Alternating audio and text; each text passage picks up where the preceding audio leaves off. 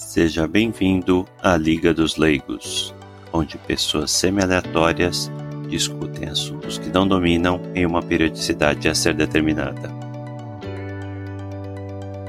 Boa noite a todos. A Liga dos Leigos está reunida hoje para discutir o filme documentário The Red Pill, dirigido por Cassie J, lançado em 2016, disponível em várias plataformas digitais.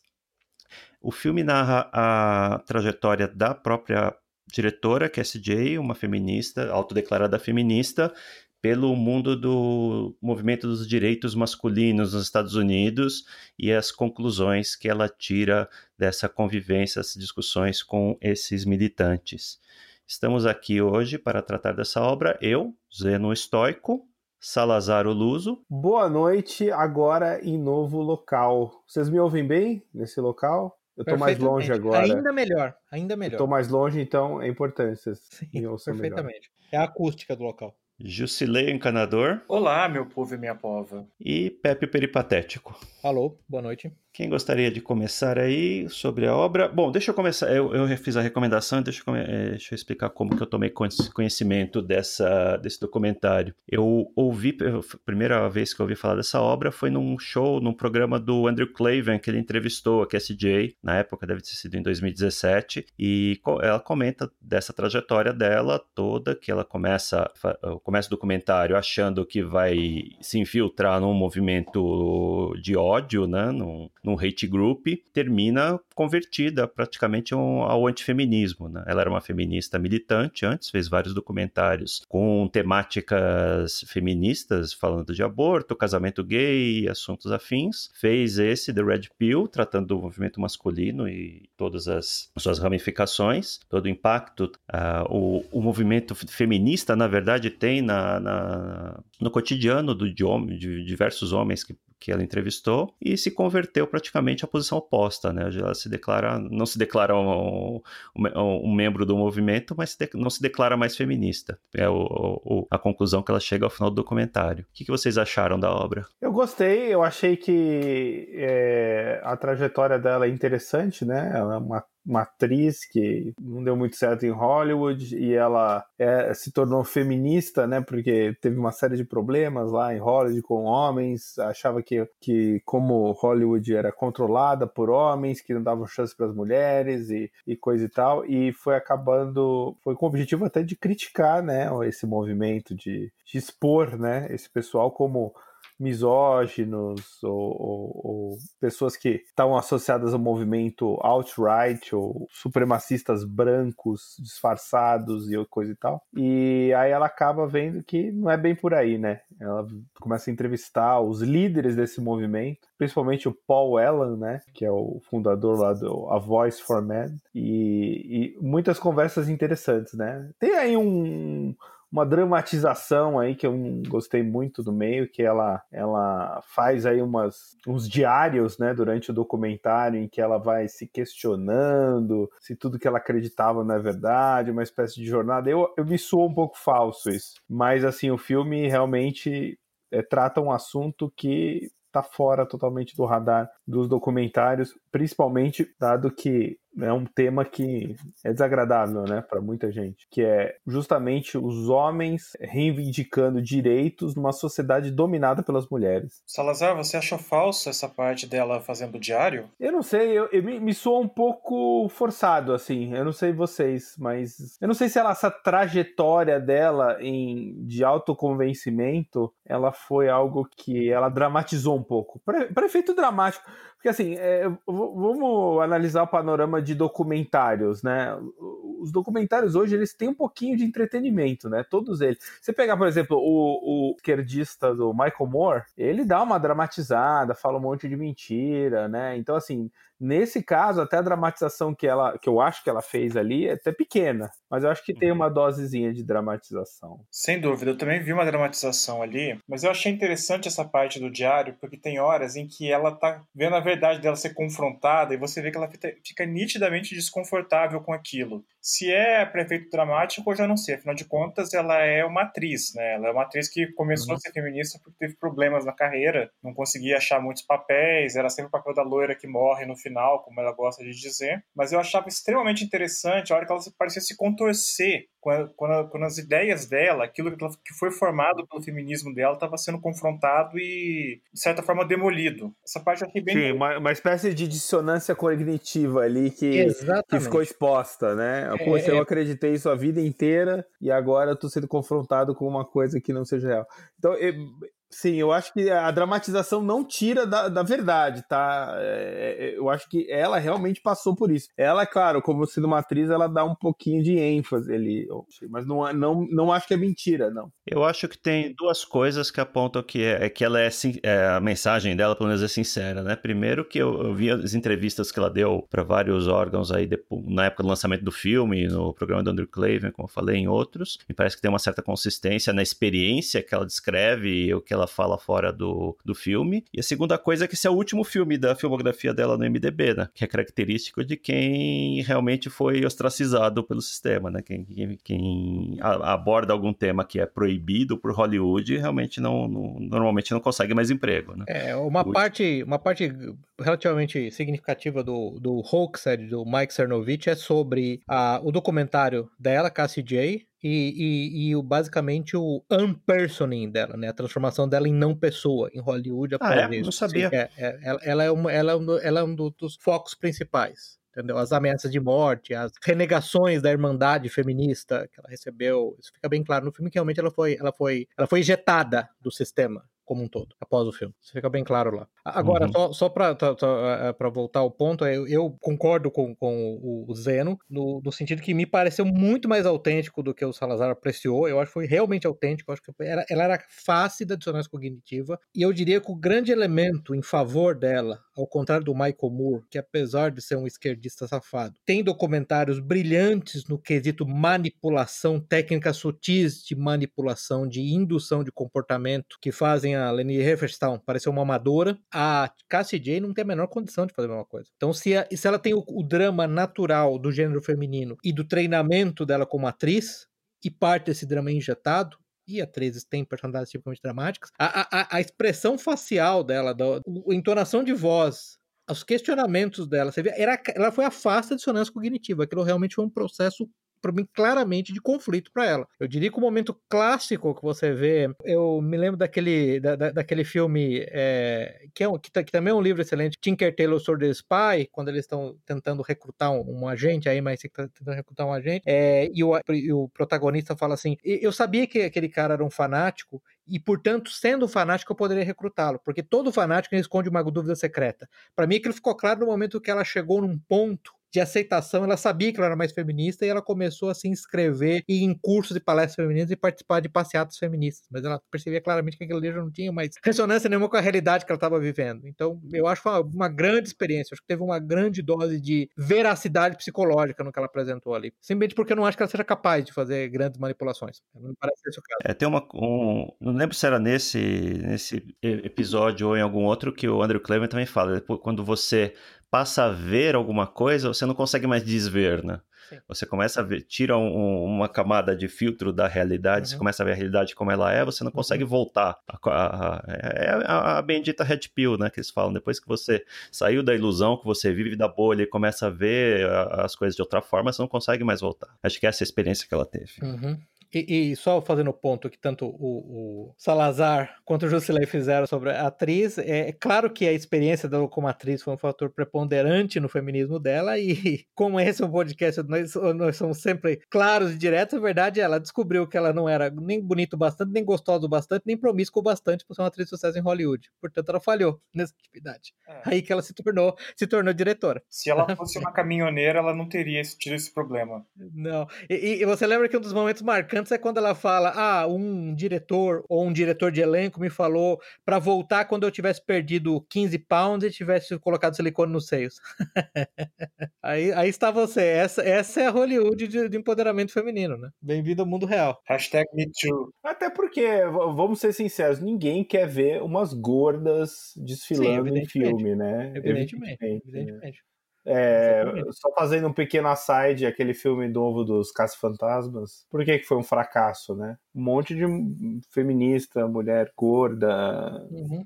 É... não, não é esse o problema. O problema lá é que você está pegando uma obra já consolidada e querida, cuspindo. Muito cuspindo querida, no... muito querida, muito querida, né? Por gerações cuspindo no todo o que foi feito lá e fazendo uma coisa totalmente diferente, sem motivo algum, né? Sem nenhuma.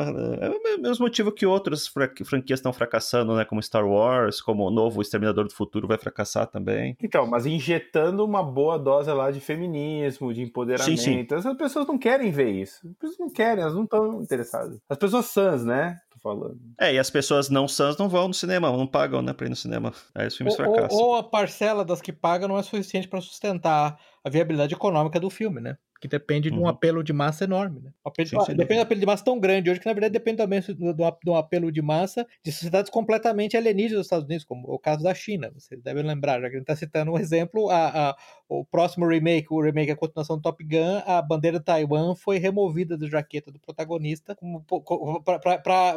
para facilitar a entrada na China. Coisa... É, eu vi isso. Colocaram qual bandeira no lugar, alguém sabe?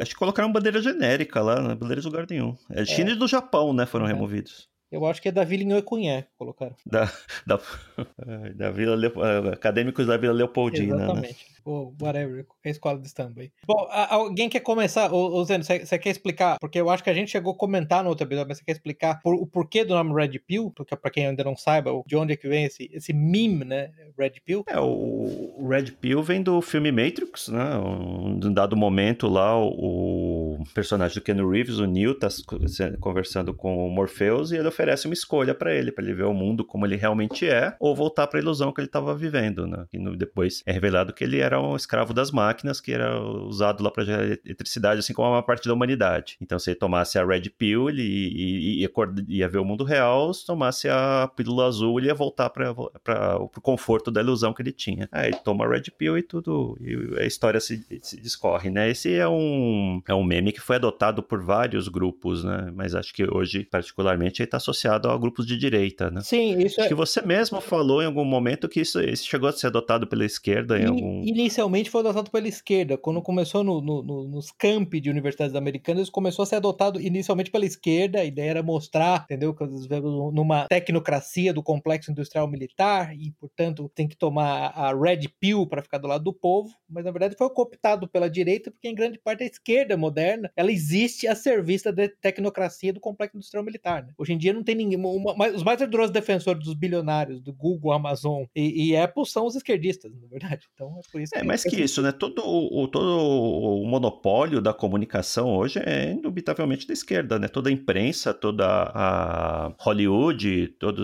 a alta cultura está dominada e controlada por, por órgãos esquerdistas. Né? E a ostracização da QSJ é só um exemplo disso também, né? Exatamente. É, ela, ela, ela não esperava, ela é interessante no. A gente vai fazer um podcast sobre Hoaxed, eu sei que está na nossa lista ainda, mas é, é, impressionante a genuína surpresa dela, porque é aquela surpresa típica dos. É, vamos chamar de liberais clássicos, a gente usa em inglês liberals para esquerdista, mas dos liberais clássicos, dos direitistas soft, né, do, dos liberais é, em economia, do, no, no, âmbito brasileiro seriam liberais em economia relativamente conservadores nos costumes, moderadamente conservadores nos costumes, ela fica surpresa porque ela fala, mas gente, é só uma discussão, eu achava que todo mundo tinha que ter voz, todo mundo tinha que discutir, e é evidente que não, né? Ela descobriu que não funciona assim, você está desafiando uma narrativa sagrada pré-estabelecida, é evidente que você passou a seu inimigo. Então, esse é o ponto interessante. É bem ingênuo. É, muitas, muitas pessoas tomam essa. tem esse choque, né? Sim, As sim, pessoas sim. É. Ah, não, nós somos só contra os nazistas, né? A gente Isso. quer o bem da humanidade. Exatamente. Não, é, é, a, gente, a gente só quer, a gente só quer é, espancar, a gente só quer atacar, a gente só quer tirar o emprego de nazistas. Ok, mas quem é nazista exatamente? Uhum. Né? É, vocês lembram que eu cheguei a, a publicar, discutir com vocês um, uma, uma, série de tweets, na qual um dos tweets terminava com o cara falando: democratas nos Estados Unidos, democratas são esquerdistas, tá? todo mundo sabe disso. Democratas muitas vezes são nazistas, políticas democratas muitas vezes são nazistas. Eu falei, então tudo é nazista, na verdade. Ok. Então é quem, quem você decide na hora. Naquele momento, né? Porque uhum. no futuro pode ser que deixe de ser a partir do momento que, que passa a ser interessante. Ou o contrário, né? De repente, o, o bom e o bonito de hoje vai ser o maligno de amanhã, quem sabe. É, a característica do, da, da religião secular esquerdista moderna é a instabilidade da sua soteriologia, né? Ela, ela não tem santos permanentes, né? porque você tem que lembrar que é, se alguém que se opunha ao casa, casamento gay há oito anos atrás, pega o Obama, que foi eleito no primeiro mandato se opondo ao casamento gay, e hoje a oposição ao casamento gay faz de você um nazista, então o Obama era um nazista. Essa linha contínua de expansão de tentativa de deslocamento da janela de Overton faz com que você não tenha santos fixos, né? Todo mundo pode virar um demônio. Mas falando em demônio, é interessante a maneira como ela se aproximou, né, do, dos grupos de pen rights activists, né? Você lembra que no começo ela fala de um texto que, se eu não me engano, foi escrito pelo próprio Paul Elam, acho que era outubro é o mês onde você tem que socar uma vagabunda, é, é punch a beat mount, lembra do Isso. negócio assim, que aquilo ela chocada. E o que é interessante é que ela começou a entrevistar as pessoas, e de, e de novo, o, o Salazar, para deixar claro, a minha, o meu modelo mental é que ela, ela Cassie J, não tem essa sofisticação mental para fazer o nível, para estabelecer o nível de manipulação que você vê em alguém como, como o próprio Michael Moore ou equipe. Michael Moore é muito bem assessorado nessas peças de propaganda dele, né? O, o 9-11 é, é, é um estudo de caso de propaganda, de manipulação, né? De distorção da verdade sem mentiras absolutamente necessárias. Dá vários exemplos específicos, quando ele usa textos fora de contexto, que são em tese verdadeiros, mas na verdade o objetivo é criar um mito. Eu não vejo a Cassie J fazendo isso. E o que eu achei interessante é que quando ela começa a conversar com o Paul Elam, com. Eu esqueci o nome daquele matemático que, com que eles também conversaram, e, e com o autor do O Mito do Poder Masculino. Warren é, Farrell. Warren Farrell. Warren Farrell, exatamente. O mito, é, é interessante como você começa a ver é, quão coerente ou quão consistente internamente, pelo menos é a visão deles, o quão racional, o quão, para usar um termo inglês, o thought true é o, é o, discurso deles, e você não consegue, quando ela tenta estabelecer aquela ilusão burguesa dos dois lados, e portanto ela vai falar com feministas, você não consegue ver uma contraparte feminista de sequer coerência no discurso, né? Isso é interessante. Eu, eu, a primeira coisa que me, me chamou a atenção nas réplicas aos membros dos grupos de eh, men rights activists, das feministas, é quão incoerentes elas pareciam, né? Quão infantis eram as objeções delas. Uhum. Sim, tinha uma que era que a, a, resposta dela era toda baseada em taken for granted. Não, você sabe disso, é assim. Respondia desse jeito para todas as perguntas, para todos os questionamentos. Enquanto é. no caso dos homens também, além disso, tem a questão já abordada aqui em outros podcasts do skin in the game, de estar tá sentindo ali na pele alguma coisa que aconteceu com eles por causa desse sistema que foi colocado contra os homens e tá lá. É o cara que o o, matemático lá que ficou 14 anos disputando a guarda do filho para no final das contas ficar doente e abrir mão disso.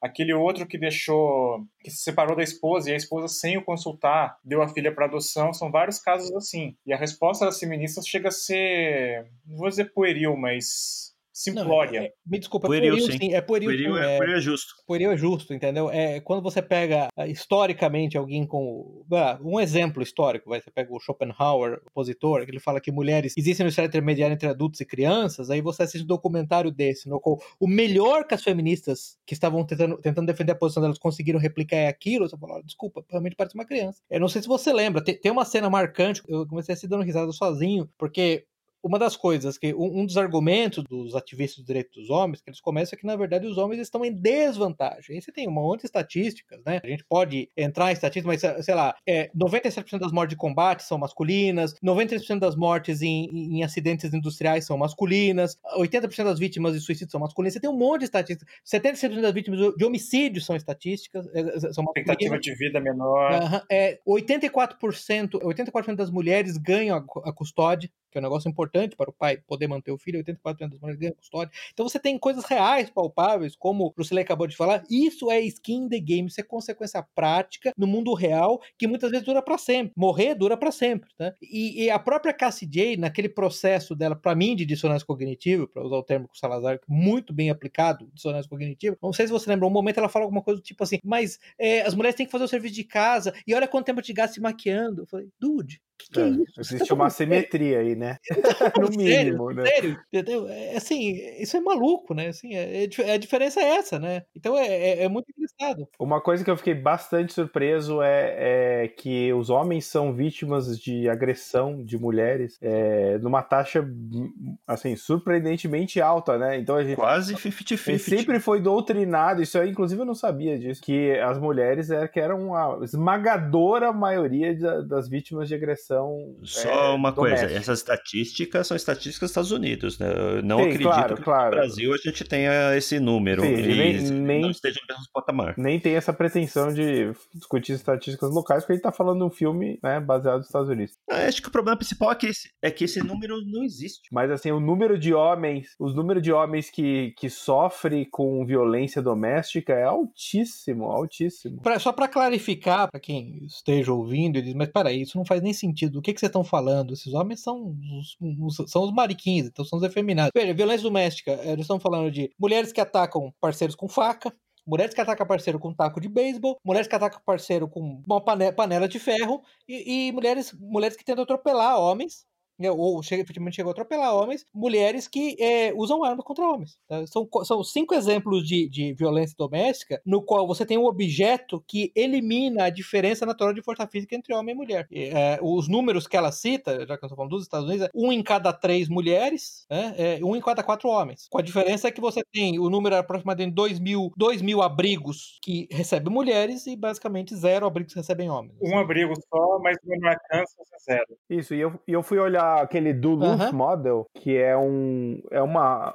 Eu nunca tinha ouvido falar disso, Duluth Model, até esse documentário, né? É um modelo para que tem. É uma, parece uma pizza, né? E Sim. com vários tipos de abuso, né? Uhum. E, e, de fato, se você considerar que as técnicas de abuso né, e violência, é, as mulheres é, elas são especialistas em certos tipos de abuso, não só abuso físico, mas também usar de abuso emocional, por exemplo, tirar o filho. Lembra que no documentário o cara, a mulher, ela oferecia o filho pro marido e aí quando ele ia pegar ela tirava, né? Esse tipo de coisa. Enfim, Um clássico é a alienação parental, né? A mãe gan- ganha guarda do filho com 84% dos casos, e a partir dali passa a envenenar o filho ou a filha contra o pai, né? Seu pai é um monstro, seu pai é um maldito, seu pai é um desgraçado, seu pai é um estuprador, né? E você- você começa continuamente a fazer isso, né? Os casos de. A, a- alienação parental é tipificada no, no, no, no código de vários. no código de lei de vários estados americanos. Né? Tipicamente ela é aplicada a homens e não a mulheres, né? evidentemente. Juscelei, desculpa, eu te cortei. Não, não, é que eu só queria dizer que só tem um abrigo para homens que é reportado no filme, mas como o abrigo fica no Arkansas, eu, eu acho que é zero então, né?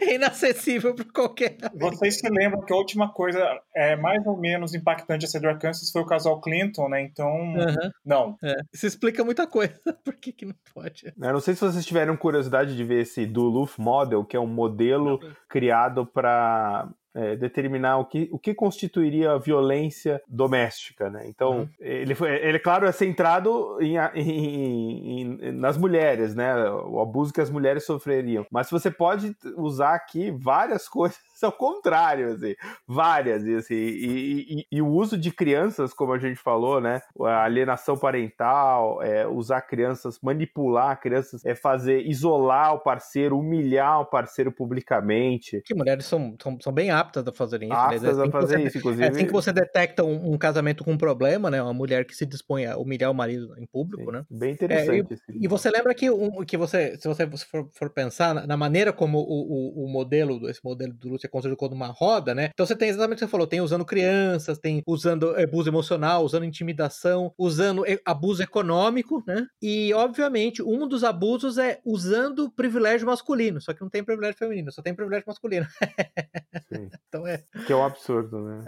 É é um assim, absurdo. é como o, o ativista é, de direitos dos homens falou, o Duluth Modo ele foi criado por um grupo de. Você lembra que ele chegou até a, a perder um pouco a compostura por um grupo de feministas loucas? E é o modelo que tem que ser usado em, em vários casos de investigação e de terapia em casos de violência doméstica. E basicamente o objetivo do modelo é fazer com que o homem assuma todas as culpas de tudo, né? sempre, imediatamente. Ele já entra culpado, né? Se ele tentar se defender, se ele tentar estabelecer que ele, na verdade, ou é co-agressor e co-vítima, ou ele é simplesmente alguém que está revidando, ele vai, ser- ele vai ser considerado como alguém que está em negação, né? Inclusive, isso se traduz para leis, né? Então, para o campo, jurídico, né? É, só aproveitando isso, só queria lembrar que no Brasil uma das poucas coisas que garante que você vai ser preso é deixar de pagar pensão alimentícia, né? É, o que é, o que é Pode interessante... matar, é, Sim. matar pessoas, tentar matar candidatos a presidente, botar fogo Uhum. em orfanato, Uhum. atropelar velhinhas. Uhum. Empurrar, empurrar gente na é frente de livre. ônibus, empurrar gente na frente de É. carro de ônibus, né? Agora, deixa de pagar a pressão alimentícia para você ver a desgraça que fica a sua vida. E assim, ninguém tá dizendo que tá colocando a vida de alguém em risco, uhum, né? Sim. Que a mulher tá passando necessidade, ou a suposta criança tá uhum. passando necessidade. O... Simplesmente deixar de pagar é uma arma constantemente apontada na. que a mulher tem apontada para a cabeça do ex-marido. O que é interessante, né, o, o, o Zeno, o, o, Stefan Molyneux, que é. Ele, ele se considera, se chama filósofo, mas ele é basicamente um palestrante, né, canadense. Eu realmente uhum. recomendo muito os vídeos dele. Ele tem um vídeo chamado The Truth About Male Privilege, a verdade sobre privilégio masculino. Eu realmente recomendo o vídeo de uma hora e meia. E tem estatísticas, assim, avassaladoras, assim, impressionantes. E uma das coisas que ele fala, ele falou: é, a prisão por dívidas é, foi abolida na Inglaterra, no, no, na anglosfera, no século XIX, porque era considerada cruel e inumana. Ela foi restaurada no final do século XX para o século XXI, mas só para um grupo de pessoas no mundo, homens. Uhum. Né? São o único grupo de pessoas que podem ser presos, eh, podem ser presos por dívidas. Excelente. Aliás, o Moliné foi uma falta sentida nesse filme. Eu achava que ele teria uma contribuição bacana a dar, mas é claro que, enfim, tem limitações de tempo. É, é que ela. É. Eu, eu, tem várias coisas aqui que eu coloquei numa lista de omissões, né? Que ela poderia ter falado, mas é que ela se concentrou nos membros formais desse movimento aí dos direitos do homem, né? Os direitos masculinos. Eu acho importante, né, gente? É, vocês me conhecem como eu sou um, um, fanático por taxonomia. Se a gente for estabelecer uma taxonomia, precisa entender a natureza de cada um desses. Né? Então você tem os movimentos dos direitos dos homens, que na verdade não contestam nenhuma das premissas básicas da, da igualdade entre os sexos, da liberdade sexual, de todas as características do Ocidente liberal moderno. Tudo que eles querem é uma tentativa de equalização. Você tem os pick-up artists, né? Eu não sei como é que eu não isso, como os conquistadores, né? Os artistas da conquista que o objetivo deles é comer o maior número de mulheres possíveis, possíveis aproveitando a liberação sexual feminina. Aí você tem, ela fala brevemente isso no filme, que são os men going their own way, os homens indo... indo seguindo seu próprio, seguindo seu próprio caminho, é. Cuja ideia básica é eles jamais vão casar, né, eles vão viver sozinhos, vivem de pornografia e eventualmente prostituta. Né? Esse é o modelo. E finalmente você tem os tradicionalistas, patriarcalistas, que não, que, que rejeitam qualquer é, pretensa igualdade entre os sexos. Né? Eu coloquei até a feminista, as feministas como uma quinta categoria. A gente pode até falar de primeira onda, segunda onda, terceira onda, quarta onda de feminismo. Mas são esses quatro movimentos, então é, eu acho que algumas das omissões dela, dela o Zeno, são perdoadas, porque ela se, se concentrou num grupo bem restritos específicos, são os ativistas de direitos dos homens, são as pessoas que, que aceitam a premissa básica de que a igualdade entre os sexos e tudo que eles querem é igualdade de direito. Né? Eles uhum. imaginam uhum. que se, se, e eles imaginam que isso é possível de ser alcançado através de medidas político-legais. Esse, esse é o grande ponto. Né? Eles, eles, eles, entendem, eles são bem operacionais nesse aspecto. Eles são praticamente o equivalente a, a direita soft. Eu espero que isso não fique muito datado no podcast, mas eu acho que não vai ficar.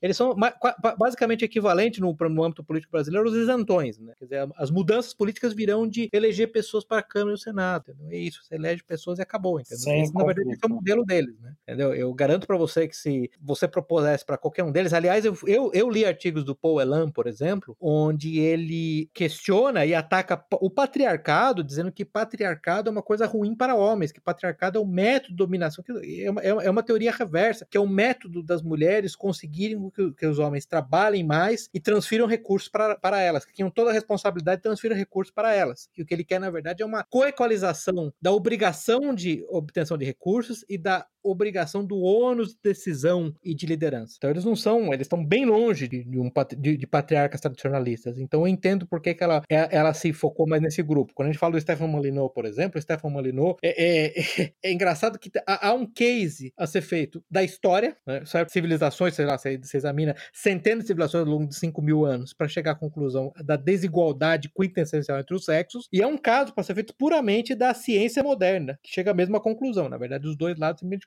é, é, é, combinam. Né? No, no, no, que se refere nas, é, em percepção das sociedades em relação ao sexo, eu diria que a, a, a moderna psicologia evolucionária e genética basicamente confirma todos os, os, os mortos que vai encontrar na Bíblia hebraica. É basicamente isso. Os dois concordam integralmente. E o Stefan Molyneux, apesar de não se declarar um cristão ele se declara um agnóstico, ele é, ele é bastante simpático ao cristianismo, ele, ele, não aceita a premissa de que homens e mulheres são iguais. Por isso que ele não, eu acho que faz sentido que ele não participe desse filme. Né? O objetivo deles é bem diferente. O objetivo deles é, nós estamos em desvantagem, vamos só reequalizar de novo o, o, o, campo de jogo. Essa é a ideia do, do MRA. É, acho que um dos problemas dessa discussão é porque o campo da esquerda né, é uma bagunça uhum. sem fim, né? Quando se trata nesses assuntos, uhum. né?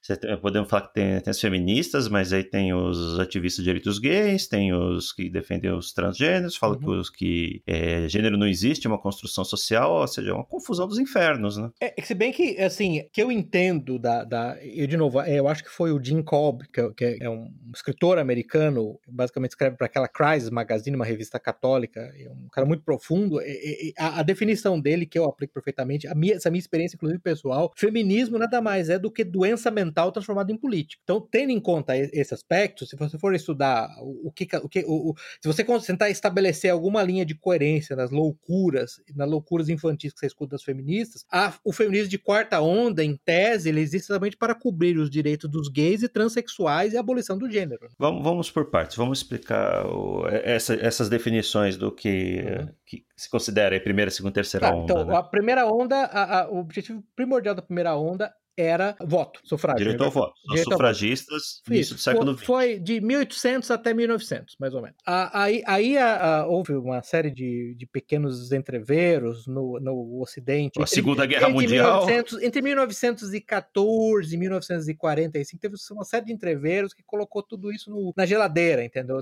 Outras preocupações na geladeira. Então, é um pequeno, pe, pe, pe, pequenos desentendimentos. Aí a uhum. segunda onda, de 60 a 1960, 1990, é, basicamente a ideia dela foi mulheres no mercado de trabalho. Women's Liberation, né? Women's... O início, exatamente, e, e o início. Liberdade sexual. É. De uma certa liberdade sexual. Então você pode dizer que começou como, como mercado de trabalho, concomitantemente com a liberação sexual, e nesse processo uma tecnologia habilitante primordial foi a pílula anticoncepcional. Sim, né? isso que eu ia falar. E, e, ela terminou, na verdade, você pode dizer que esse movimento mais ou menos que terminou com a, a ideia de que mulheres e homens têm que é, receber salários iguais, o equal pay. E não esquece do divórcio também, que foi. Divórcio, sem dúvida nenhuma. Muito obrigado, muito bem lembrado. É, o divórcio, na verdade, é o que se chama em inglês de no fault divórcio. Divórcio por qualquer razão, né? Divórcio porque você decidiu fazer divórcio. Essa seria a segunda onda, né? A ideia da terceira onda, que daí nós estamos falando dos anos 90, é, a, a ideia básica, na verdade, era ela começou a estabelecer um, um, um supremacismo feminino na medida em que ela lutava pela abolição de qualquer forma de manifestação de desejo masculino por mulheres não solicitadas, quer dizer, a verdade é agora as mulheres não apenas selecionariam com que elas fazem sexo, elas selecionam quem é que pode sequer cantá-las. Esse, é o, esse é o ponto primordial. Então, a, elas teriam liberdade sexual, e na verdade agora os homens têm menos liberdade sexual, né? Você sabe que nesse contexto algumas feministas chegam ao ponto de dizer, não, as mulheres têm direito sim de sair topless nas, ru nas, ruas, e os homens não podem é, é, sequer olhar para elas se elas não quiserem. Então já começa um, um supremacismo feminista. E além disso, é a luta por mulheres em posições de liderança, tanto no governo, não agora simplesmente como funcionárias, que elas tinham conseguido segunda geração, terceira geração, posições de liderança no, nos governos e nas grandes corporações. Esse, esse é, e um certo, um certo ranço, né? um certo, uma certa propaganda de ódio aos homens. Né? Eles justificam dizendo que é contra essa entidade abstrata, que é o patriarcado, né? que ninguém define quais são os limites disso, né? mas na verdade é ódio ao, ao que, tudo que é masculino. Né? Então, eu diria que o ponto é, é, é você falou do, do do divórcio, também esqueci de falar na, na, segunda onda de aborto, né? Aborto também era um ponto primordial. Ah, é aborto, sim. É, é eu diria que a, da, da, segunda para a terceira onda, você vê a transição de pretensão de igualdade para supremacismo feminino. Essa é a terceira onda, já é início do supremacismo, fe, supremacismo feminino. E vamos concordar que a, a, terceira onda, ela não tem nenhuma reivindicação prática, não, né? Não. Se na segunda onda, você, ah, a mulher que tá casada infeliz lá com o cara e precisa, não consegue porque não pode divórcio, porque porque ela está limitada a certos empregos lá na, na, empresa, só pode ser secretária, recepcionista, uhum. alguma coisa. Tem os objetivos práticos, que é, liber... é abrir espaços para as mulheres na sociedade. Se isso foi sábio ou não, se isso ajudou a sociedade ou mesmo as mulheres, é uma coisa que a gente pode discutir depois. Mas esse feminismo de terceira onda que a gente vê hoje, essas manifestações, pessoas gritando na rua, ela não tem reivindicação nenhuma, né? É um negócio histérico, sem, sem pé nem Pelo cabeça. Pelo contrário, ele é, diminui, eu... né, muitas vezes a, a mulher, né? E, e assim, os papéis papéis que as mulheres se prestam aí a, a, a fazer nessas passeatas uh, feministas. É a marcha das vadias. É a né? marcha das vadias e defecando na rua. Tudo bem que isso a gente pode até categorizar como um, uma ala mais radical, né, desse feminismo, mas assim, é autodestrutivo, é niilista, uhum. né? Então, assim, não tem nada ali, né? Para usar um, um termo do mundo da que eles chamam da manosfera, alguns vão, vão, vão, lembrar desse termo aqui, é um termo que se usa nos relações entre homens e mulheres, que mulheres aplicam a homens o que eles chamam de shit test. Na verdade, tem coisas que elas fazem para verificar se você se recusa a fazer, porque se você não se recusar a fazer, você falhou no teste dela. É, sei lá, um exemplo,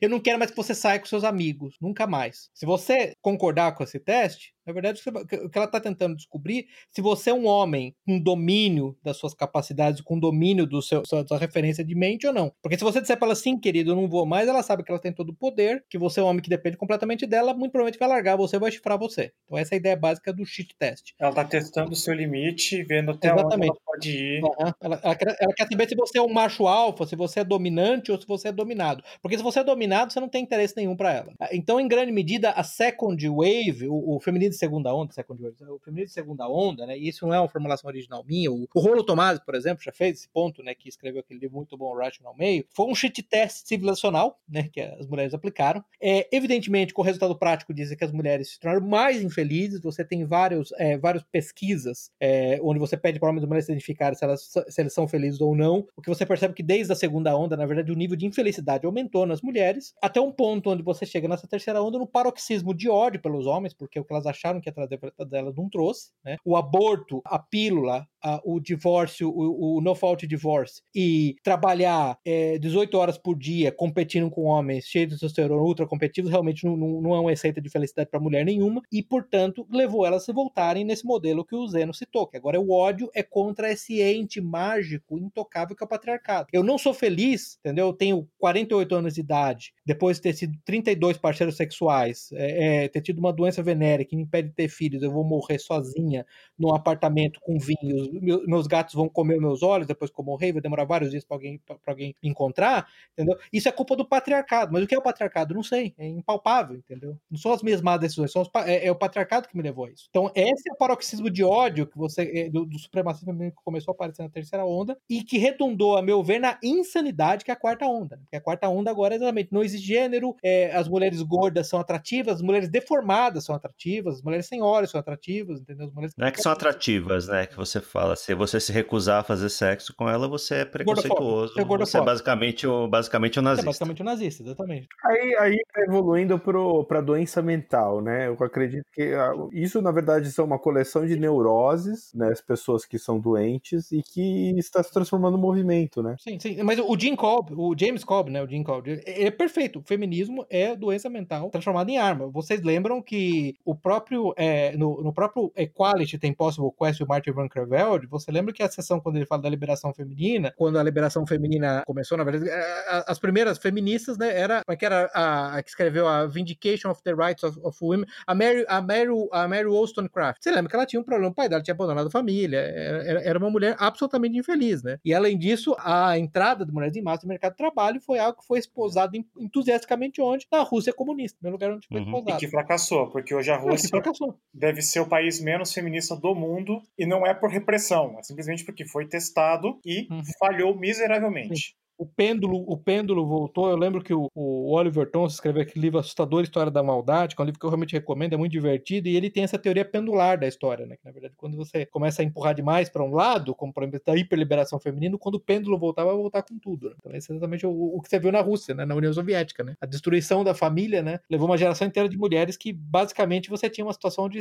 as mulheres tinham que implorar para poder conseguir um homem para casar, né? É, e você já começa a ver aí sinais de, de, de fratura dessa, todo esse esquema feminista. Acho que teve até recentemente aquela Candace Bushnell, né? Que fez 60 anos. Bushnell, ela, é, eu ela ia falar é disso. A, a, autora do Sex and the City, né? E ela é uma mulher totalmente feminista, né? Ah, tá. Ela, ela veio mais desse veio, acho que da, da segunda onda, né? Da liberação sexual, mulher queimando sutiã, né? Fantástico. Sim, sim, sim, sim, sim. E ela uhum. se diz agora, sim, sim, com 60 anos, arrependida, que tá sozinha, não tem filhos, escolheu a carreira em detrimento de uma família, né? E tá, se diz profundamente arrependida. Ou seja, assim, a própria neurose dessas pessoas, né? Que foi espalhada aí pela sociedade, tá, tá mostrando consequências muito negativas né? Algumas pessoas estão caindo na real, outras não, outras vão se afundar cada vez mais ainda na própria neurose, né? É, o, problema é que essas coisas tem, tem um prazo, tem prazo de validade, né? as garotas hoje chegam lá aos 20 anos, auge do, do potencial sexual e saem por aí achando que não tem regras e quando chega no momento que ela vai se tocar que realmente ela devia ter começado uma família lá quando ela tinha 21, 22 anos, que devia ter procurado alguém decente para se envolver, estabelecer uma relação verdadeira, verdadeira aí é tarde, né? Aí ela tá com 38 anos, não tem ninguém, as, as amigas malucas todas todas também na mesma situação, e se depara com a, situa a situação que a Candace Bushnell tá vivendo, né? O, ela se divorciou do marido, que bizarro, né? O cara era bailarino. e... então, então de, de, tá aí sua explicação. é, e agora tá lamentando que não tem filhos, né? Porque tá sozinha na, na, no, no, fim da vida. É, só um detalhe, ela era a, ela é escritora do livro, né? Que deu origem à série. Aparentemente, quem, quem eram os roteiristas da série mesmo é, eram homens gays, né? Nossa, que surpresa. A visão de mundo é um pouco diferente. Quantos gatos ela tem? Ela tem 60, anos, 60 é. e poucos. Não, quantos gatos ela tem? Ah, gatos é. deve ter vários. E, e caixas de vinho também. Ah, pois é. E Xanax, né? O que, que é? Sei lá o que, que é a moto agora. Xanax, alguma. Xanax, Alprazolam. Alprazolam deve ser de manhã, à tarde à noite. O Prazolam, a moda. Eu acho que é, fica evidente né, nesse ponto que, pelo menos dentro desse grupo, desse podcast, tá claro que nós não somos, na verdade, advogados dos direitos dos homens, nós somos muito mais com, com níveis variáveis, tá, gente? A gente não concorda em tudo, senão nem faríamos do podcast, mas estamos com níveis variáveis dentro da rúbrica de tradicionalista patriarcalista, no sentido que a gente entende que há a inerência de desigualdade sexual. É, tem um livro muito interessante que eu realmente recomendo. Ele é de um sociólogo, psicólogo. Ah, ele é sociólogo, psicólogo, agora não lembro. Sociólogo, é. O Mark Hegnerus. Eu realmente recomendo. Ele, ele é alguém, para usar os termos da, da, do documentário da Cassie J, ele é alguém que não tomou a Red Pill, tá? Ele é alguém que é um, ainda tá na Blue Pill, homens e mulheres são iguais, essa é uma questão simplesmente de educar melhor os homens. E ele escreveu um livro muito bom chamado Cheap Sex, The Transformation of Men marriage and monogamy, né? Sexo barato, a transformação de, de homem, mulher e, e, monogamia, onde ele fez longos, é, ele pegou vários estudos nacionais, fez milhares de entrevistas, ele fez um longo estudo, e é interessante ler o livro porque eu vejo lá, o, o Salazar, o mesmo tipo de angústia existencial da dissonância cognitiva que eu vejo na Cassie J, explicando que na verdade a questão toda é que, porque qual que é a ideia do cheap sex, que, do sexo barato? Que historicamente o sexo era caro para os homens porque o sexo era vendido pelas mulheres em troca de comprometimento de longo prazo no casamento. E uhum. ao liberar isso, homens sempre querem sexo. A estratégia reprodutiva masculina, e é incrível que as pessoas discutam isso, que isso, agora eu tô falando de algo que não é simplesmente a minha opinião, isso me parece algo absolutamente verificável. A estratégia reprodutiva masculina é uma estratégia de espalhamento dos genes, né? eu, eu, vou garantir uma espécie de, de hedging, né? eu compro várias eu compro várias ações, e a estratégia feminina é a estratégia de pergamia. Quem que é o macho alfa e eu vou transar com o macho alfa. É qualidade versus quantidade, né? O homem é mais quantidade. Eu prefiro qualidade, exatamente. Uma, uma, qualidade versus quantidade. Uma, exatamente. Exatamente, quantidade versus qualidade. Inclusive, é, é, o ponto é a mulher. Eu prefiro ser concubina, dividir um macho alfa, do que ser do que tá, do que tá atrelado a um macho beta. E o interessante nesse, nesse livro, ele fala o que, que é o tipo sexo. Como elas foram diminuindo o valor do sexo, em algum ponto ele chega a falar: as mulheres tinham o maior cartel, as mulheres no Ocidente tinham o maior cartel da história para atrair homens, que era o sexo. E elas, elas, elas resolveram destruir o próprio cartel. É incrível que os membros do cartel se reuniram e resolveram destruir o próprio cartel. O problema delas hoje, que o sexo é tão barato que elas, é, os homens obtêm sexo sem nenhum tipo de comprometimento e tem a forma mais barata de sexo de todas, que no caso, que o que ele explica é a pornografia. Isso uhum. explica, na verdade, o colapso. Ele, inclusive, a tese dele, depois de todo estudo, que explica o colapso do, do, do casamento nos Estados Unidos, até muito mais do que por fatores econômicos. Uhum. Né? O sexo é tão barato, quer dizer, ele entrevista mulheres, e eu recomendo, porque assim, de novo, você tá falando de alguém que é completamente um esquerdistinha, liberal no modelo americano clássico, entendeu? Direitos iguais, não sei o quê. E vai entrevistando mulher após mulher, a mulher falando assim, é, eu, eu gostaria, assim, tipo, mulheres com, sei lá, com 30 anos. É, eu gostaria de ter feito, de ter tido menos parceiros sexuais na minha vida e, e, eu dei muito no primeiro encontro. Eu não deveria ter feito isso. Uhum. Mas eu fiz, entendeu? Aí a questão primordial é que chega um ponto que fica claro pro homem que é tudo que ele precisa fazer. Que se você precisa pagar um jantar pra ter uma noite de sexo, não precisa de mais nada, né? Perfeito. Por que, que eu vou me comprometer, né? Sim, é aquela velha história. Pra que, que eu vou aparecer no trabalho se o contra-cheque cai todo mês? É, isso não acontece só nos Estados Unidos, não. Tem um fenômeno no Japão também. Os, os homens jovens que que se afundam lá em videogame, pornografia e não se dão ao trabalho de tentar ir atrás de uma parceira. Tem, um, tem uma outra estatística, eu não lembro onde que eu vi, 80% das os top 80% das mulheres estão disputando os top 20% dos homens e os bottom Isso. 20% dos homens, os bottom 80% dos homens estão disputando os bottom 20% das mulheres, ou seja, não tem como dar certo. É uma distribuição de Pareto e o Mark Ragnarus no ChipSex, ele o, estudando todos os dados do, como é que chama lá, o National Survey de, de crescimento de família, tem um monte de dados, assim, você está falando de, de, um, de um de N, de, das ordens de dezenas de milhares até centenas de milhares. Ele chega à mesma conclusão, o, é a distribuição de Pareto, é 80-20. O, o, ponto primordial, e você vê assim a angústia dele chegar nesse resultado. A estratégia é, reprodutiva das mulheres, que é uma estratégia reprodutiva, na verdade, de primatas, ela aparece exatamente nesse ponto. Se você deixar sem controle, é, é 80% das mulheres vão transar com 20% dos homens e acabou. O resto dos homens não vão poder fazer nada. Uhum. Exatamente isso. Exatamente esse é o ponto. Mas eu, eu tô lembrando, tem um texto pequeno, não sei se você lembra do Eric Raymond. O Eric Raymond é uma história, é um escritor de ficção científica, desse bem esquerdistinho, escreve algumas obras de ficção científica. Ele vive, lembro, aí, ele vive aí naqueles, naqueles é, é, SF, SFCon, não sei o quê. Ele escreveu um textinho que quase, quase acabou de destruir a vida dele. Se, seguindo a lógica, é, ele falou: por que, que tá tendo colapso da família? Chega um ponto que ele conclui e fala: olha, gente, formação da família, igualdade sexual e liberdade sexual. Desses três, a gente só pode escolher dois. Uhum. E talvez nem dois. Por quê? Se você der à mulher liberdade sexual, é demonstrado historicamente, de novo, de novo, de novo, elas gravitam para o modelo de pergamia clássico delas, que são isso: é 80% das mulheres com 20% dos caras. E acabou. É, o que, qual que é a consequência prática disso, já que a gente não tem modelo de concubina, né? É a, um monte de mães solteiras, Sim. né? Especialmente em locais de baixa renda. É, um monte de mães solteiras, para usar um termo que aquele antigo blog,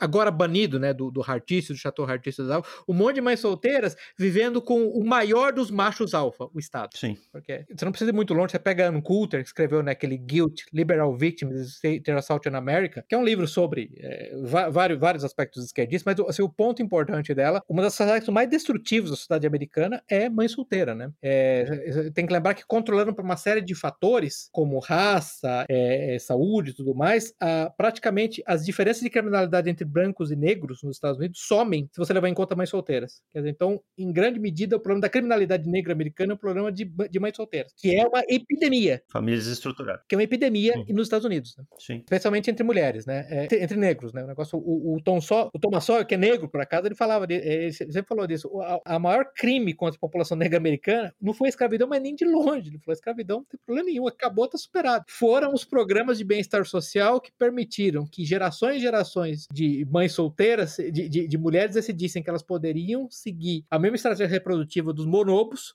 e elas teriam cobertura do Estado. Uhum. É, uma série de, de pontos aí, né? Você tem. Você elimina o estigma do divórcio, Sim. mulher divorciada, então você elimina o estigma da. Promiscuidade. Da mãe solteira. Da promiscuidade, da, né? E, e não só da mãe solteira, da promiscuidade, né? Geral. E você provê preservativo, métodos anticoncepcionais diversos e aborto sob demanda, né? Uhum. Qual que, que você acha que vai sair desse, desse, desse coquetel, né? Para lembrar o próprio Thomas Friedman, que não é exatamente alguém que a gente tem em altíssima conta, mas que tinha observações, observações boas, né? É, você vai ter mais daquilo que você subsidia, né? Sim do que o Estado subsidia. Então, é o comportamento que você está subsidiando, né? Sim, na prática, o que você deveria estar incentivando? Né? As pessoas serem contidas, as pessoas pensarem responsavelmente, né? Especialmente as pessoas jovens, né? De preferência na porrada, né? Como, na porrada. Como que os espartanos e outros povos antigos domavam os homens jovens na base da pancada, né? Hoje não, você deixa todo mundo, homens e mulheres jovens com hormônios à flor da pele e fala, faça o que você quiser, não tem consequência, acontecer alguma coisa, o Estado vai dar um jeito, alguém vai dar um jeito, uma ONG vai dar um jeito, não se preocupe com o futuro. E aí dá isso, né? Vocês lembram, é, tem aquele, é, que tem um livro clássico do Joseph Unwin,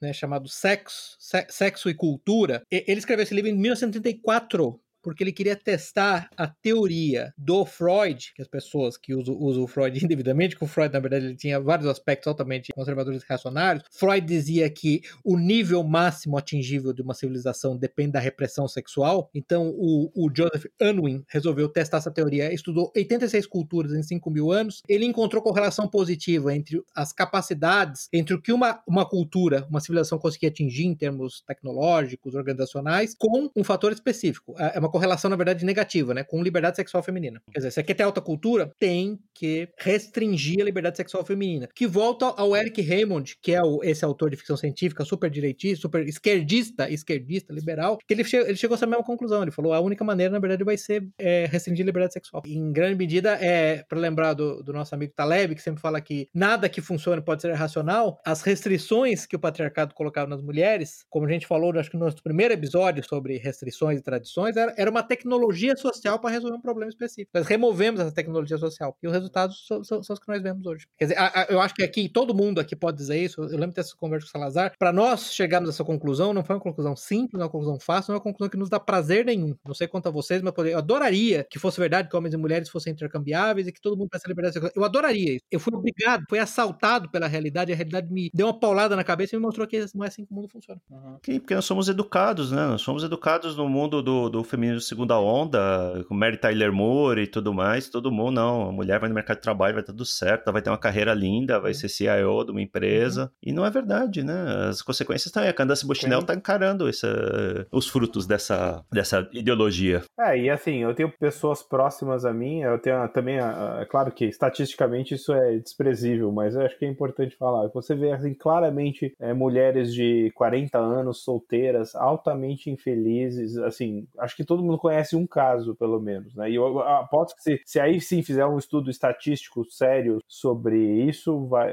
a gente vai chegar à mesma conclusão. O Salazar, é, é, os, os surveys de, de felicidade percebida, autorreportada de homens e mulheres, tem um, um survey, eu tô tentando lembrar de qual, é, quem é que faz esse survey agora, mas é basicamente ele mostra que ao longo dos anos as mulheres têm se tornado mais infelizes e os homens menos infelizes, que consolida esse aspecto que você está colocando. Eles são inerentemente infelizes. Eu queria aproveitar agora também que a gente falou aqui da de que historicamente o patriarcado foi uma solução que funcionou e fazer e você também falou do Freud, Pepe. E eu lembrei uhum. de uma coisa que a gente não mencionou naquela, quando a gente estava analisando aqui essas ondas novas do feminismo e o que, que eles têm a propor, que no caso é basicamente nada, é só histeria. Isso para mim é um grande subproduto e aí vale a pena fazer o link da teoria crítica da escola de Frankfurt, né? Ah, sim, sim, sim. Ah, sem dúvida. Sem dúvida, no sem episódio passado e que uhum. Tá aí. E justamente isso. Por que, por que essa briga toda? Por que essa histeria? Aí vem a resposta do pessoal de Frankfurt, que é o tal do por que não? Que foi divertido uhum. isso. Se você for pensar no, no, no Lucas, né, no, no Adorno, no Lucas em particular, a resposta dele é até você tem que destruir o patriarcado, porque se você destruir o patriarcado, você destrói a família e você destrói a civilização ocidental. E só a partir da destruição da civilização ocidental é que algo melhor vai ser criado. Eu não sei o que vai ser melhor, mas vai ser melhor. Então você entende claramente por que isso, né? Sim. Por que não moderno? Quer dizer, você lembra que a gente chegou a discutir aquela questão dos círculos concêntricos, né? Que a escola de Frankfurt é meio gnóstica, né? No sentido que você tem os iniciados internos que entendem as ramificações da teoria, que é para destruir o Ocidente, porque das cinzas do Ocidente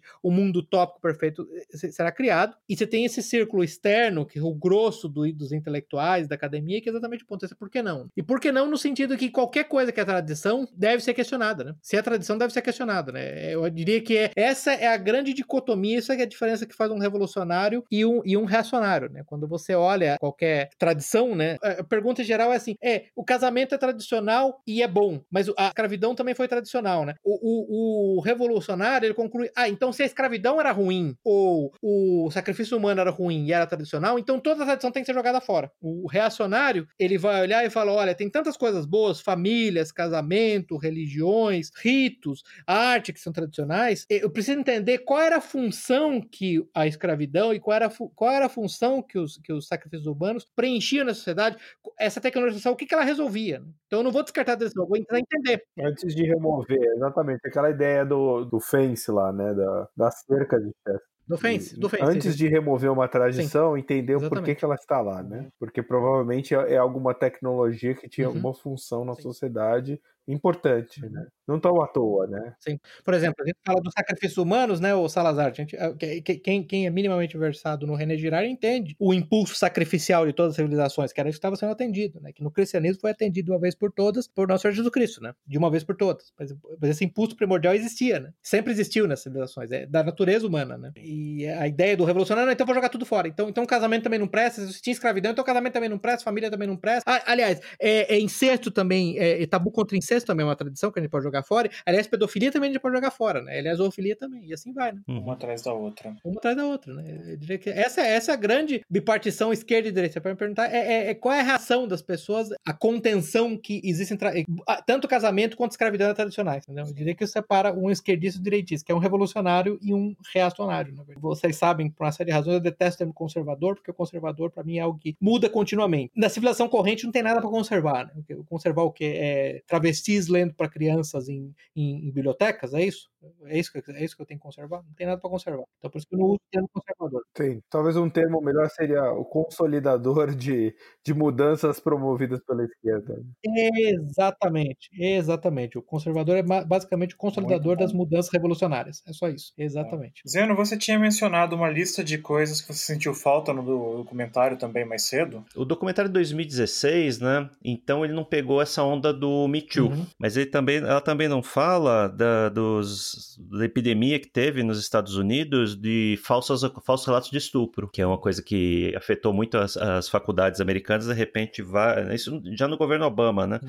Várias faculdades começaram a ter um, um aumento muito grande de report, falsos relatos, uhum. jovens mulheres, né, relatando casos de estupro que nunca aconteceram. Tem um caso famoso lá do time de lacrosse, de onde que era, Pepe? Você já, já falou sobre isso. Ah, pessoal, eu, eu, é interessante ter falado, porque eu tenho uma lista aqui, eu tenho uma lista aqui de nove grandes. É, o de Lacrosse, Duke, é Duke, do Duke, da Duke University. Basicamente, a mulher foi, teve uma matéria na Rolling Stone dizendo que ela foi estuprada pelo time inteiro, né? No... Esse eu lembro, esse aí eu lembro. Ah, não, não, mas essa é diferente. É, é, foi na Rolling Stone também? Ah, ah da, da, desculpa, desculpa te cortar, o Zeno, mas a, o, o do Lacrosse também foi na Rolling Stone? A Rolling Stone que foi, começou, né? Foi, foi uma matéria que saiu. Eu tô falando porque tem a UVA também, né? Da Universidade de Virgínia, também foi na, na Rolling Stone, né? Foi numa fraternidade, né? É... Bom, talvez eu esteja misturando. Isso, da fraternidade. Ó, Bom, talvez esteja misturando os casos. Bom, anyway, a mulher chegou, teve a matéria publicada, a mulher acusou lá todo o, o grupo lá de, de, estuprar ela coletivamente numa cerimônia e basicamente nada era verdade né, na história, tudo, tudo, tudo ficcional. Sim, é o tipo de coisa que para uma pessoa, é, de novo, né, as coisas têm calendário, né, você não vai começar sua carreira aos 50 anos. Uhum.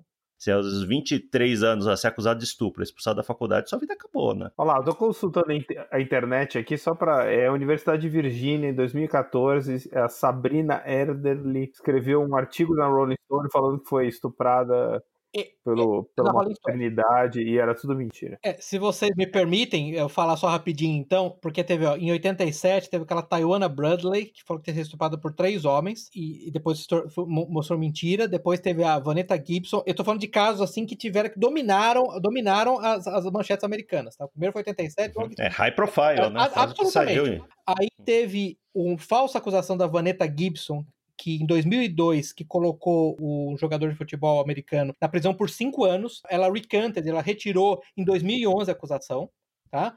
Aí teve esse caso que o Zeno começou a falar aí, a, uma stripper, eu repito, stripper chamada Crystal Mangum, que falou que tinha sido estuprada pela equipe de lacrosse, tá? e por algum motivo a, a, a voz dela foi extremamente bem. É, ela foi ter uma credibilidade enorme. Depois teve uma, uma garota que falou que foi estuprada em, na Universidade de Hofstra por cinco estudantes em 2009. Aí, em 2013, teve é, uma, uma outra que falou que foi na Universidade de Ohio. Nesse caso, ela, ela acabou perdendo no julgamento. Os caras saíram no julgamento, porque a história dela foi se mostrada completamente falsa. Aí vem esse caso que o Salazar falou que é fascinante, que é da Universidade de Virgínia. A Rebecca Eden escreveu esse artigo, no qual, numa fraternidade, essa moça foi estuprada. E, e a história dela, assim, é, é ridícula, porque você, você lê o texto assim. Uma hora ela foi estuprada, os caras quebraram uma mesa de vidro, deitaram ela em cima da mesa de vidro, e nos cacos de vidro ela foi estuprada. Eu falei, mas os caras não se preocupam com as birobas dele, com bola dele, meter sua bola no meio do monte de vidro, que a história não faz o menor sentido. E assim, a história é uma invenção completa. Assim, invenção completa, assim, do, do nível. Ela, ela, ela, não foi na festa, é um negócio maluco, entendeu? Na festa ela foi estuprada. Depois teve aquela garota, o, o Salazar vai dar risada agora. Da garota Ma ah.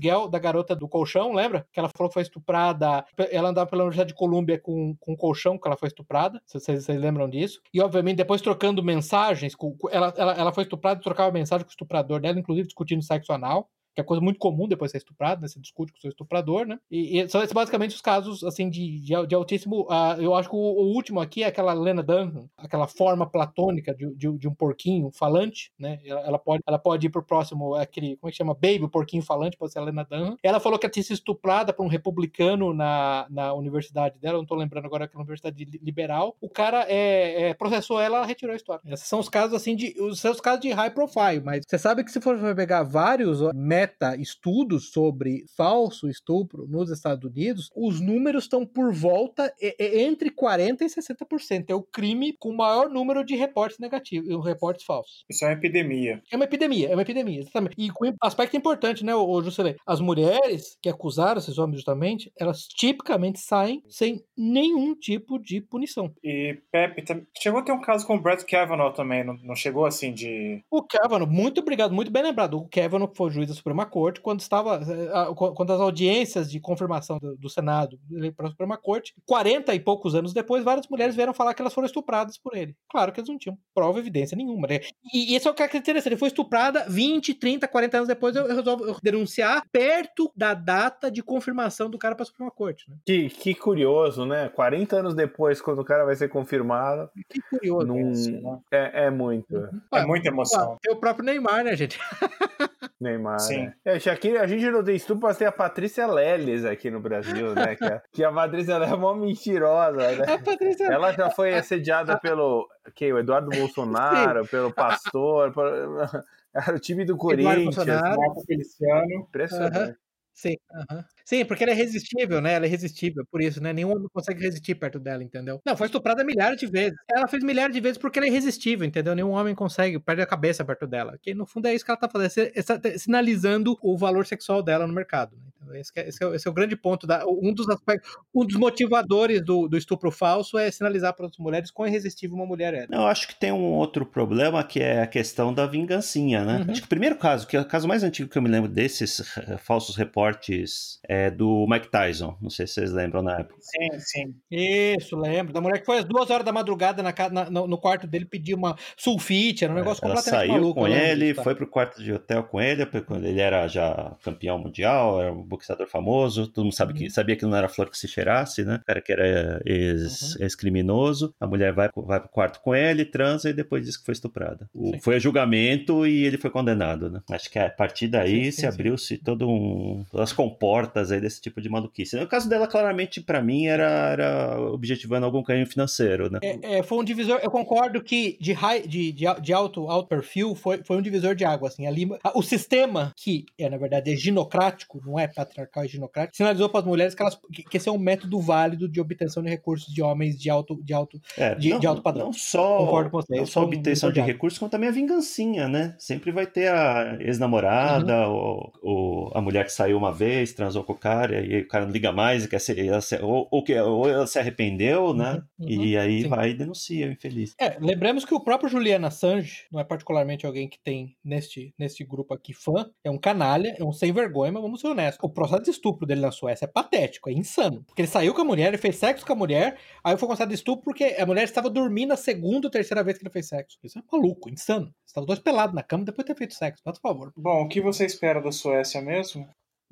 Sim, não.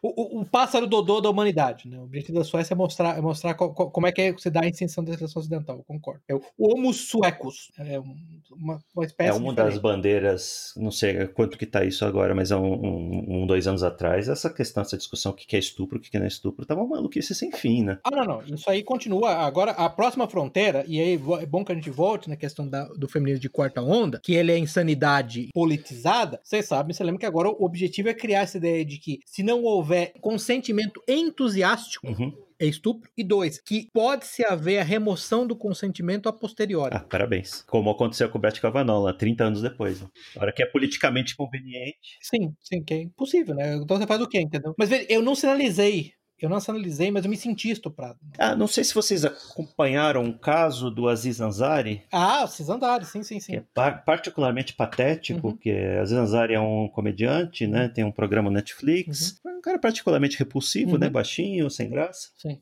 Ele se envolveu lá com uma mulher, acho que era fotógrafa, uhum. alguma coisa, estavam lá trocando mensagens pelo, por, por redes sociais, marcaram de se encontrar, a mulher foi lá, saiu com ele, foi pro apartamento dele e depois foi fazer uma matéria chorosa lá dizendo que foi a pior noite da vida dela. Mas assim, em nenhum momento ela argumenta que ele ameaçou, que ele coagiu, que ele impediu ela de sair de algum lugar. Simplesmente ela não gostou. Essa é basicamente a tônica. É. Ela estava esperando outra coisa, não gostou. Ele pediu Pinot Grigio em vez de pedir Pinot Noir. Então, foi, foi esse caso no qual ou a mulher, ele se masturbou na frente da mulher, ou a mulher, ou a mulher fez sexo oral nele, e depois disso ela reclamou que ela foi estuprada, não foi um desses... Uma é, algo desse, desse, desse tom, desse assim, tipo. dessa só, só, só pra vocês entenderem, então, o nível que nós estamos falando. É, é, eu chupei a piroca dele, mas depois eu me senti estuprada, tá? Só pra vocês entenderem, é desse nível que eu estou falando, tá? E, e a, a, matéria dele é bem risível, porque ela tá falando, ah, enquanto eu estava lá fazendo isso, mas a minha linguagem corporal dizia que eu não estava gostando. Isso, isso, isso, sim, sim, sim. Coisa sim. absurda, sim. né? Que ponto que chega, maluco. E assim, isso não, não é uma coisa que claramente deveria ser tratada psicologicamente, vai para uma, uma, revista, uhum. publica uma matéria, passa pelo repórter, passa pelo editor, chega a grande circulação. Tem, tem um artigo da, se eu não me engano, foi no New York Times, onde, e para você ver a nova fronteira do feminino de quarta onda. O artigo, a mulher falava assim, eu dei a ele consentimento para fazer sexo, mas não para desaparecer no dia seguinte. Ah, pois é, parabéns. Eu lembro desse caso. Então desaparecer no dia seguinte é estupro, uhum. basicamente isso. Mas aí volta, meus bons senhores, volta a questão primordial de, para mim, do problema dos ativistas dos direitos dos homens, que eles partem das premissas equivocadas de que igualdade sexual e liberdade sexual é possível, e portanto que eles só querem simplesmente estabelecer os direitos desse modelo, e o que os nossos exemplos mostram aqui, que isso na verdade cria um modelo de sociedade extremamente instável, uhum. que não vai continuar, Sim. que não, não, não, vai, não, não, não vai conseguir, né? O futuro é, são, são beta-meios se masturbando nas suas telas de 78 polegadas com pornografia e um grupo reduzido de mulheres transando com traficantes, rappers e, e jogadores de futebol e atletas profissionais. É isso, entendeu? Sim. E um monte de mãe solteira, né? É, é esse o modelo. Isso se não houver realmente o, o aperfeiçoamento do, do, desenvolvimento de robôs de sex bots, porque daí é um colapso imediatamente, né? As mulheres vão perder o único valor a qual elas se deram com a, com a liberação sexual, né? Que é simplesmente o valor sexual. É simplesmente o único valor que sobrou por decisão delas, né? Foi isso que o, second, eh, o feminismo segunda onda fez, né? Deixou claro que o valor da mulher é meramente sexual e acabou, né? Esse foi o resultado prático disso. Sim, sim. É, voltando na história das, das mães solteiras, né? Tem dois. Tem um, uma palestra que o Warren Farrell faz no, no na TED, hum. do mito do poder masculino. Uhum que vai ao, encontro daquela obra da Christina Hoff Summers, The War Against Boys, mostrar os problemas da, que os jo homens jovens estão enfrentando hoje, né? Que o Warren Farrell fala que tem três, três questões, né? Primeiro que os, muitos esses meninos crescem desprovidos de, de figura paterna, Sim. né? Que normalmente é quem, ou por causa de divórcio, ou porque é a mãe solteira, ou por causa de que o cara deu no pé, que isso é permitido hoje, né? Mas não é mais feio. E ele cresce sem a figura masculina que tem um papel importante na criação do, do menino, do, na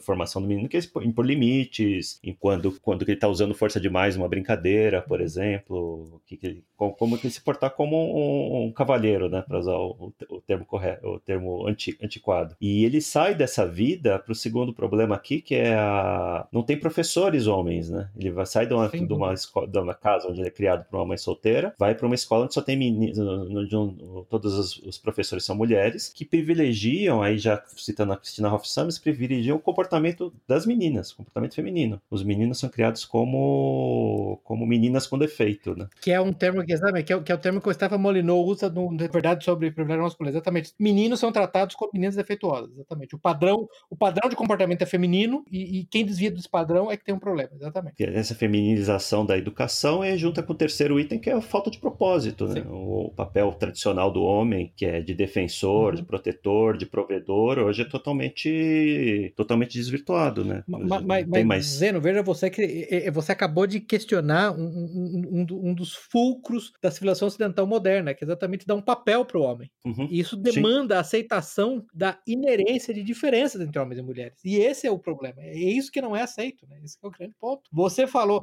é, é, é você falou da, do, do, TED Talk. Eu, eu recomendo, então, o, a verdade sobre o, o privilégio masculino do, do Seth Molyneux, porque é cheio de estatística. Eu recomendo a verdade sobre as mães solteiras Mulheres do Molyneux, que é cheio de estatística, e se você quiser um tratamento, mais intelectualizado do assunto, tem um livro do Howard Schultz, que chama Society Against Self, é, é Political Correctness e Organiz Organizational Self-Destruction, né, sociedade contra si mesmo, é, é, o politicamente correto e a destruição das organizações, e ele trata muito desse aspecto, como é, é usando termos, na verdade, do, do Lacan, do psicólogo Lacan, né, usando termos lacanianos para tratar desse ponto que você acabou de citar, mostrando que o universo mental da mulher, do, do feminino, da mãe, é a aceitação incondicional do filho. E o universo mental masculino o pai é a imposição de limite, é a imposição de critérios objetivos de qualidade a qual o filho tem que se equiparar para ser aceito e que um adulto funcional, parte do processo do, do, do adulto funcional numa civilização funcional, uma civilização que não se autodestrua, é exatamente ser capaz de graduar, de entender que esse universo doméstico, de que é esse universo de aprovação incondicional, de amor incondicional da mãe, é, ele tem que ser confinado, ele tem que ser superado por esse universo masculino, que é o universo de regras, de provas e métodos. Sim, mas eh, perceba é. como isso extrapolou do universo familiar para a sociedade como um todo. Né? Perfeitamente.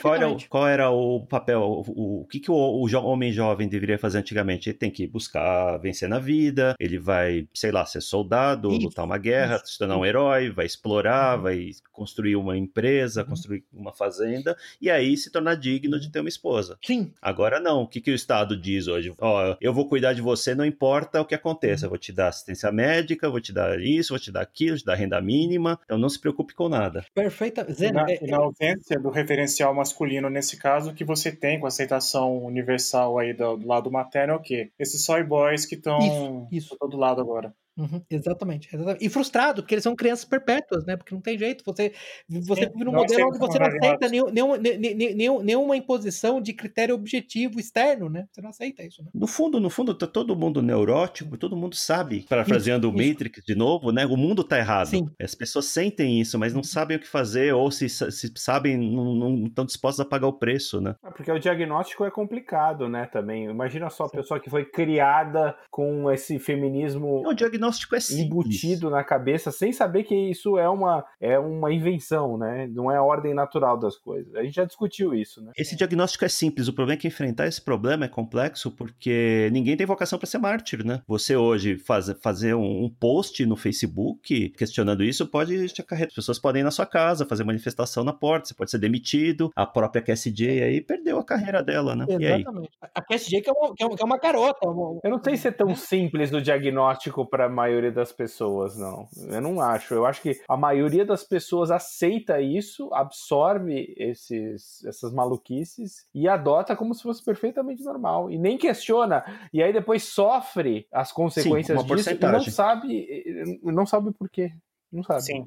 Os senhores, é, é, voltando ao livro do, do Sex and Culture, do, do J.D. Unwin, lá do, do, Joseph Unwin, sobre as 86 culturas, 5 mil anos, o ponto dele é a alta cultura, a alta civilização depende de restrição de liberdade sexual feminina, e uma vez que a liberdade sexual feminina seja é, é estabelecida, uma vez que as mulheres se libertam das suas amarras, não há como voltar atrás dessas culturas acabam. Tá? Para mim, esse, esse, é o grande ponto. Tá? Não, não tem volta. Sim.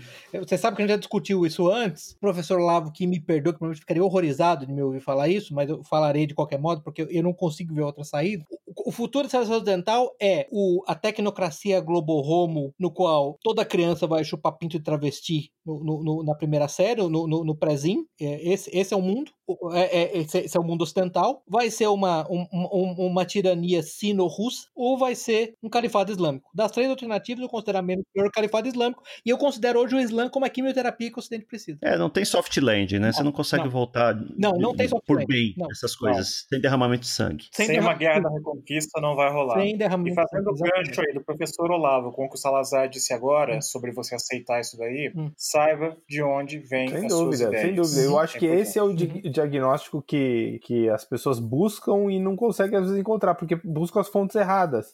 Você pega, assim, no seu círculo de amizade, as pessoas leem ainda Folha de São Paulo, UOL, né? É, nos Estados Unidos as pessoas leem New York Times. Então, assim. Oh. Fica complicado, né? Sim. Não, o pináculo, o pináculo da respeitabilidade intelectual é o Economist. O Economist, Se você exatamente. entendeu? O Economist, entendeu? E o da intelectualidade é New Yorker. Isso, New Yorker, New York. É. A, a, a Todo lê, né? sofisticação, Porque, assim, erudição a literária é o New mulherada York. lê Exatamente, esse é né? Então, assim, como, como fazer sexo oral é, a 10 mil pés, né?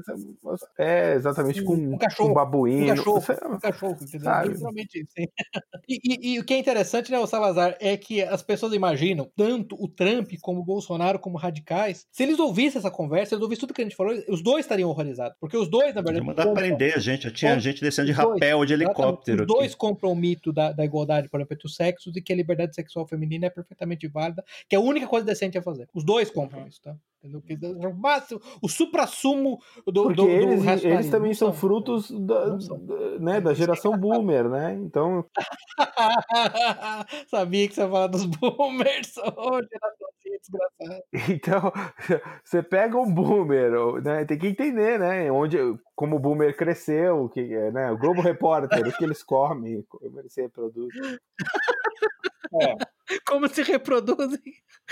embora, embora no caso do Bolsonaro, talvez tenha sido amenizado pelo fato de ele ter sido criado no interior de São Sim. Paulo, né? Sim, mas você vê que ele tem um instinto correto, mas ele não tem é, é, é, isso internalizado nele de uma maneira consciente. Eu diria que é quase que é, é- é- é quase que pré-consciente nele. Esse, esse é meu ponto. Sem dúvida. Entendeu? Mas voltando ao filme mesmo, tem um ponto lá que me horrorizou em particular, não sei se vocês tiveram a mesma impressão, Pra mim foi o, o ápice do, do absurdo que, enfim, está sendo praticado, que é a hora que ela faz um fluxograma E sobre as opções dos homens e das mulheres na, que- na hora de, de se reproduzir. Tudo que pode acontecer para um homem depende da decisão da mulher no caso dos filhos. Aham. Eu fiquei horrorizado com aquilo. É, decisão do homem pode ser só não fazer sexo, né? É, só abstinência. É a única coisa que ele pode decidir. Basicamente, Não, e o mais importante, a mulher tem decisão sobre a vida que ela gera, né? Absoluta. Isso é uma monstruosidade É, isso é- total, né? Só de uma monstruosidade que, assim, não dá nem pra falar. Isso aí, não... como diria o nosso, o,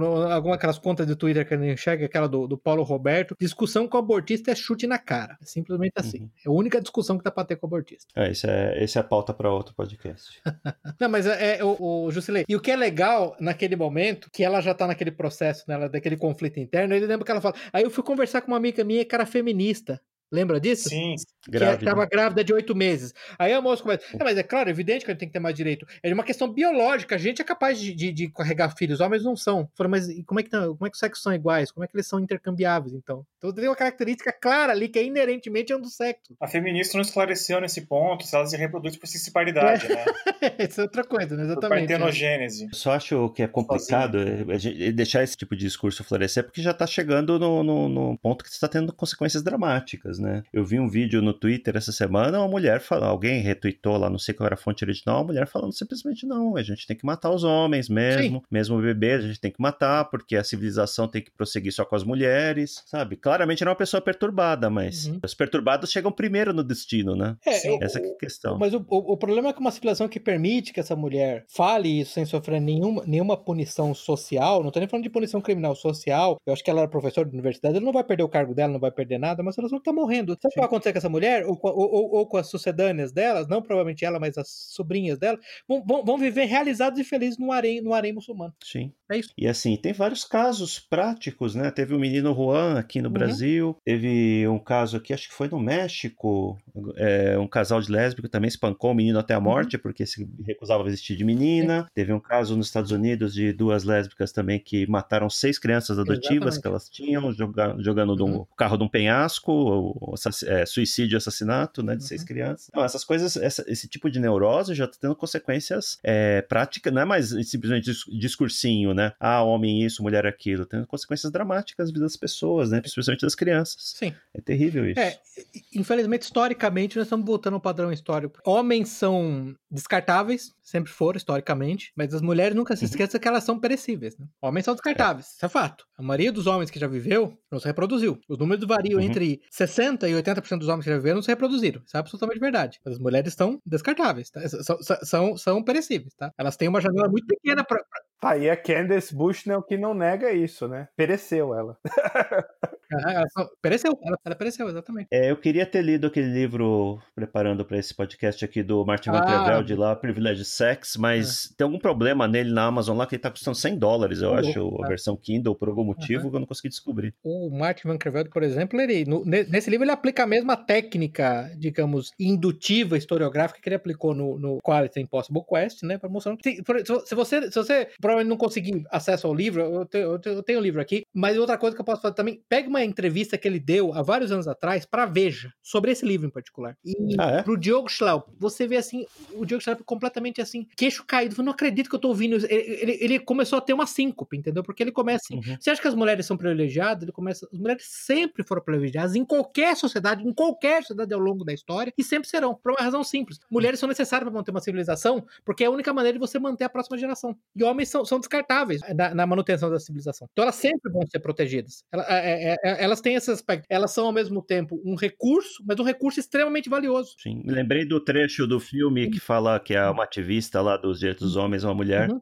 fala do Boko Haram. Isso. Fala que estava comentando aquele caso lá das meninas que foram uhum. sequestradas, uhum. né? Mas viu episódios anteriores que o Boko Haram invadiu a escola lá e libertou as meninas. Fala, vá lá, não peque mais, arrume um bom marido islâmico. E os meninos foram queimados vivos. Sim, sim. Mesmo o Boko Haram preserva. E não. não teve, não teve nenhuma comoção, né? Com os meninos.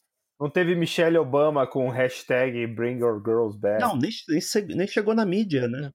Or, or, Boys, né? Or Boys Back, né? Bring Our é, Boys Back. Isso. Não, não dá para trazer de volta porque morreram todos, né? Mas assim, duas coisas aqui. É primeiro que mesmo o grupo de islâmicos assassinos radicais preserva a vida das mulheres, Sim. né? Preservou as meninas nos, nos, episódios dos ataques. E como a mídia é, também é, é seletiva no que, que, que vai ser o, o traje da semana, né? Pa grande parte, a gente já discutiu isso, a, a, gente vai fazer um podcast especial sobre isso, mas grande parte do problema da situação ocidental é, é a existência da imprensa enquanto imprensa. Eu, eu defendo isso, eu sei que pelo pelo menos o Salazar, o Salazar e eu vemos da mesma maneira isso. Defendo que existe boa imprensa. A imprensa é um câncer em si mesma. A existência da imprensa inviabiliza, três, então. inviabiliza a manutenção de uma civilização, uma civilização saudável e racional. Simplesmente assim. Então eu não estou surpreso. É, eu, eu listei aqui, derivando disso daqui, né? Eu listei aqui uma série de eventos hum. recentes. O Boko Haram virou esse episódio do sequestro das meninas, né? Virou um, um, um episódio global, né? Todo mundo falando disso, mas o massacre de fazendeiros brancos na África do Sul, ninguém, ninguém nem notícia vira, né? Os protestos em Hong Kong agora estão na 11 primeira semana, tá o mundo também virando de cabeça para baixo, praticamente pedindo uma intervenção militar americana na China, né? Coisa absurda. É, sim, é. Os coletes amarelos estão há 40 semanas lá protestando e não, não, não chega, notícias não chegam aqui. Não, o Estado francês, da polícia francesa, baixando, baixo, metendo bala, metendo cacete no, no, nos coletes amarelos e nada, nada. Os protestos anti-Putin na Rússia. Ah, sim, esses acabam muito bem também. Teve uma guerra civil na Síria lá, que também virou uma crise humanitária mundial, mas teve uma guerra civil também no Iêmen, patrocinada pela Arábia Saudita, que não, não teve uma linha publicada no Brasil. Com cenas horríveis de fome, tá? de fome, destruição, cenas horrorosas, fome, né? destruição,